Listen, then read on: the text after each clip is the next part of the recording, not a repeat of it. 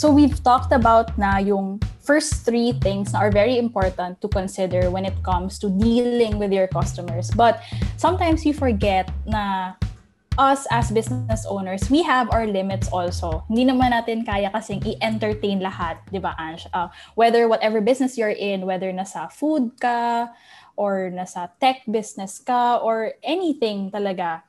So, it's important to acknowledge your limits. Ako, I believe this is something that we should always remember kasi after all, we're human. While we want to be able to provide for our customers' wants and needs, it's rather difficult to be able to fulfill it at all, especially if small business lang kasi you're doing everything.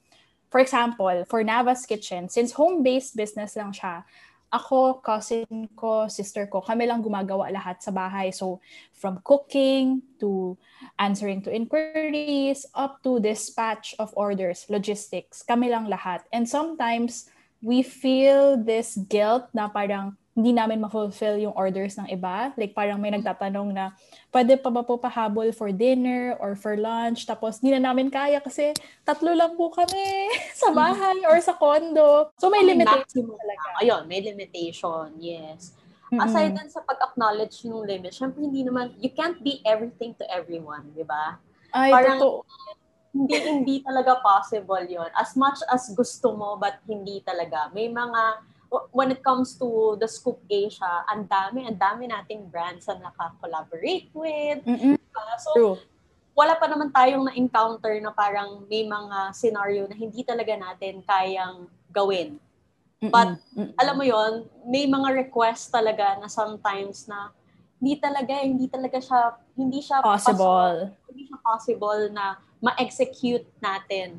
Then, for example, for a small budget and then grabe ang demand na gusto, hindi natin kaya, di ba? Mm-hmm. Mm-hmm. For small businesses naman, especially food and beverage, alam ko na meron talaga tayong limitations sa bahay kung saan natin in-execute yung business or yung cooking. And madaming requests from customers talaga. For example, um, nagpapadala dietary. siya as dietary, oh, dietary request, for example. Yan, meron tayong hindi talaga kaya i-fulfill because for example, hindi natin siya familiar, hindi tayo familiar about it and we don't want to risk it kasi syempre health ano na yun eh, health concern. Or what Wala if mga special request when it comes to delivery like pwede ba palagay ng note kasi surprise siya para sa boyfriend ko or girlfriend ko, ganyan. Yung mga ganyan, pwede pa, di ba? So, may certain limitations lang talaga and I'm sure for our uh, business owner ladies here na nakikinig, meron tayong mga own experiences natin na we went through an extra mile talaga for mm-hmm. our customers. For Nava, Nava's Kitchen Batars, meron ba kunyari salmon, sa, syempre sal, baked salmon yung binibenta mo? Mm-hmm. Wala namang mga request na pwede palitan niyo yung salmon. Yun yung Di kasi, wait, to be honest ha, sa hotel, may ganyan. Oh my God. Parang, 'di ba? Parang yung mga request nila is talagang sure ka ba? Uh, oo, parang mga siya, pero gagawan mo pa rin siya ng paraan. Yeah. It's not as if parang 'di ba, hihindian mo and gagawan mo pa rin siya ng paraan. Pero talagang may mga request na hindi mo maisip na paano ba to? Oo, yes. okay, oo. would you, you wouldn't believe it, pero hindi naman yung salmon yung pinapalitan, but sabi sa akin, pwede ba daw walang cheese, salt, and sugar yung baked salmon. And syempre, core ingredient yung cheese, salt, and sugar yeah. doon. Kasi I did not make that dish naman specifically for those with restrictions. I made it for those people like me na mahilig ng cheese kasi bake mm-hmm. siya eh. So, I really had to um, turn down that request kasi mm-hmm. hindi talaga possible. And kapag sinerve ko sa kanya, it's not the dish that I made anymore. Parang it mm-hmm. defeats the purpose. Kasi syempre, yes. you know, hindi na yun yung baked salmon na binebenta ko. But hopefully, syempre, kung gusto ko mag-grow yung business ko, these are things that we have to consider as business owners na meron talagang customers na magtatanong ng alternatives. And dinideal mo yon calmly lang, Tars, di ba? Ganon lang yeah, naman talaga. calmly lang talaga. Oo. O, hindi yan yung sasagutin mo yung customer. Parang, ano lang. Oo. Parang meron na akong, ano, meron na akong format in my head how to really Oo. respond. Oo. Tapos, normal naman kasi yan eh. Kasi meron ka talagang uh, feedback or statements from customers na hindi mo i-expect. Minsan magugulat ka na lang na parang shocks. Kasalanan ko ba? uh-uh, uh-uh. Yeah, so yun, quite an experience talaga working in the food business. Um, and because of that, yun nga, like I mentioned, madami tayong mga feedback na natatanggap. It's important to listen to those feedback. Always get regular feedback because receiving feedback is always helpful as they give it to you their honest opinion or input about what you are providing. So, uh, whenever they give you that kind of feedback, contribution kasi yon sa business mo. You think of it as something that will help you improve. So, whether or not it's good or bad. For example, may nagsabi sa'yo, ah, masyadong maalat yung baked salmon mo or masyadong madaming garlic. Di mo pwedeng sabihin na, ah, ganyan kasi yung recipe ko. Di ba? Di mo naman pwedeng kasi iba-iba tayo lahat ng taste. So, malay mo, madami pa lang nagbigay sa'yo ng feedback na ganon. So, you have to pause and consider na, okay, maybe something is too much or something is too mm-hmm. less. Diba? Oh, tsaka for mga improvements din, di ba, Taurus? Parang ang sabi nga nila, kasi may mga may mga tao naman talaga na dapat mong i-gauge kung sometimes ba talagang okay din ba yung feedback nila and all that. Just take it all in. Mm-mm. Pasok yung i-apply mo yung mga good things na feedback and then yung mga bad things, wag mong gawin. You have to filter out. Parang mm-hmm. ikaw na mag-filter out as a business owner, ano ba yung mga katulong sa'yo. Tsaka, you know, when when you consider uh, feedback of a certain customer, it will build loyalty to your business. Kasi they, in return, will appreciate na, oh, nagmamatter pala yung feedback ko to mm-hmm. this business. Kasi it helps them improve din. So, yun lang, hindi natin maiwasan kasi may ibang customer talaga na nagbibigay ng feedback, hindi directly to the business owner, but ipopost nila online, na parang, di ba, Ange, may tayong mga... ganyang mga te, ha? Huwag tayong ganyan. Oo, wag tayong ganyan. Huwag tayong ganyan, mga te, okay?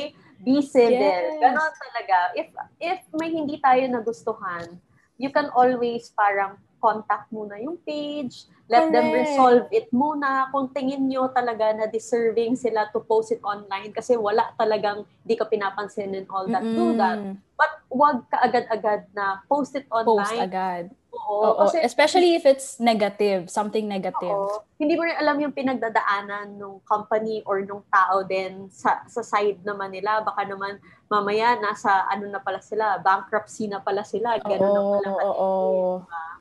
Especially for small businesses na doon lang sila umaasa sa business na yon and then just one opinion or one feedback can destroy the business. Like mawawala ng customer. Sana dinaan na lang sa private message and I'm sure the business will do something to improve it naman. I just want to point out, alam niyo yung issue with this uh, big fast food company, yung parang... Yan na, yan na yung nasa isip ko. we will not, we will not Uh-oh. drop names, but I'm sure Uh-oh. you guys know uh, what this big fast food company is and that issue na parang towel, yung naprito pala chicken. Uh-oh na, na-deliver sa customer. And the customer uh, just posted about it on social media instead mm-hmm. of, you know, directing the concern to the manager of the branch or something. Mm-hmm. So that's an example. But, you know, it's a big company kasi, so they can recover from that quickly. But if you think about it for small businesses, mas mahirap and at risk yung business nila. True, true. And then, ano rin, yung something truthful din yung sabihin natin. Kasi kagaya noon, parang 'di ba, yung big company, ang dami ding ma-affect noon kung let's say hindi nga talaga totoo 'yon. 'Di ba? Imagine mm-hmm. mo naman. And they have their own process kasi nga ang laking company na nila. Mm-hmm. So, let's be truthful then. Let's be civil. Yun na lang 'yon.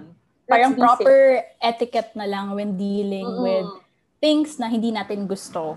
So, kung yes. talagang you are here to help the business or to support the business, direct your concerns to the owner or to the manager. Wag agad na mag-post something negative about it. Unless, of course, you know, there are times na needed na kasi yun eh na pag mm-hmm. binastos ka ng business itself, I mean, may may mga moments talaga na ganon. But mm-hmm. kapit lang, kapit lang tayo mga te sa mga may mga business diyan sa bahay. Alam ko oh. may mga struggles tayo day to day about dealing with customers, but choose your battles. Hindi din naman lahat kailangan i-entertain. So, syempre, yeah. after itong harsh feedback, punta mo naman, punta naman tayo sa show your appreciation. Kailangan din, no? Kailangan yes, din? So... Wag lang tayo puro harsh feedback, di ba? Mm-hmm. We don't Punta naman tayo sa show your appreciation naman. With TSA, with the Scoop Asia, ang isa sa nagawa talaga natin dito is lagi tayong pag nagbibigay ng package sa kanila, meron tayong a small letter, a small parang uh, talagang handwritten letter na binibigay as a thank, thank you note, yung mga ganon, yeah. di ba? Or we message them na parang, uh, nakuha nyo na ba? Ha, kamusta yung, mm-hmm. kamusta yung shirt and all that? Or kamusta yung service na binigay namin sa'yo? How was it? Ganyan.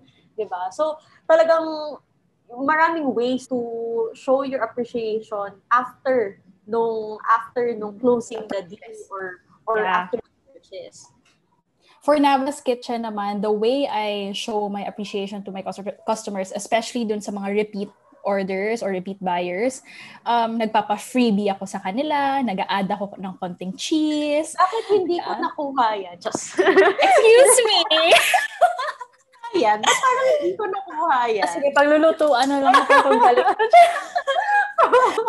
yun yung ginagawa ko kasi they will really appreciate that. Na parang, I mean, ano lang ba yung konting, you know, add-on, konting yes. freebie, di ba? So, first, di ba, on your next purchase, you have 5% discount. Pwede yes. ganon, di ba? Oo, oo. So, very, very important talaga yan kasi customers will appreciate that. And ako, as the business owner, it's something na I really want to do. Hindi lang para pampalakas sa customers ko, but because it's really genuinely my own way of showing appreciation.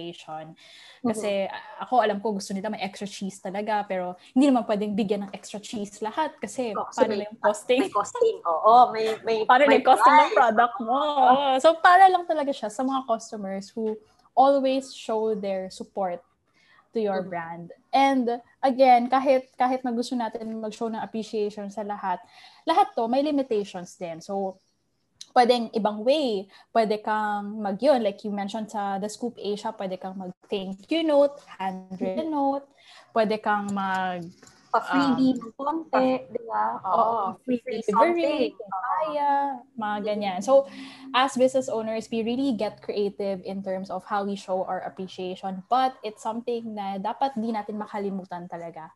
Kasi mm-hmm. again, without our customers, there is no business. Kahit anong yes. business yan. Mm-hmm. So, those are the six things that we should really remember when it comes to dealing with our customers. Six lang yan ang diniscuss namin today, but Diyos ko Lord, madami pa po talaga yan mga Oo, te. Kulang po isang more episode. Than, oo, more yeah. than pa talaga yan.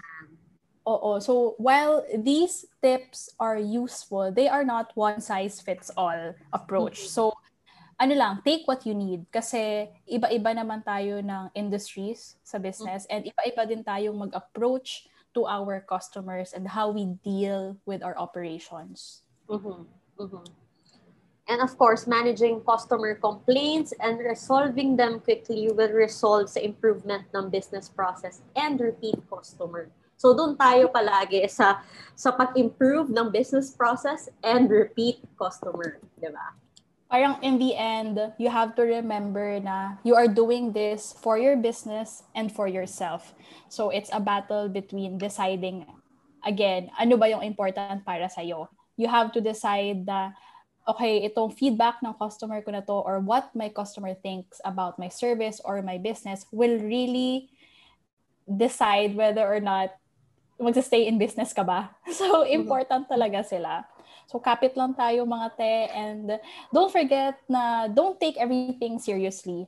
We we deal with this in a day-to-day basis. Uh, we're all human in the end. So may mga limitations lang talaga tayo like we mentioned in one of our tips. So pag feel nyo na medyo nahihirapan kayo or na-overwhelm kayo sa daming feedback ng customers, take a pause, yes. take rest, breathe, Uh-oh. and you know, laban ulit tayo the next day. Kapit lang.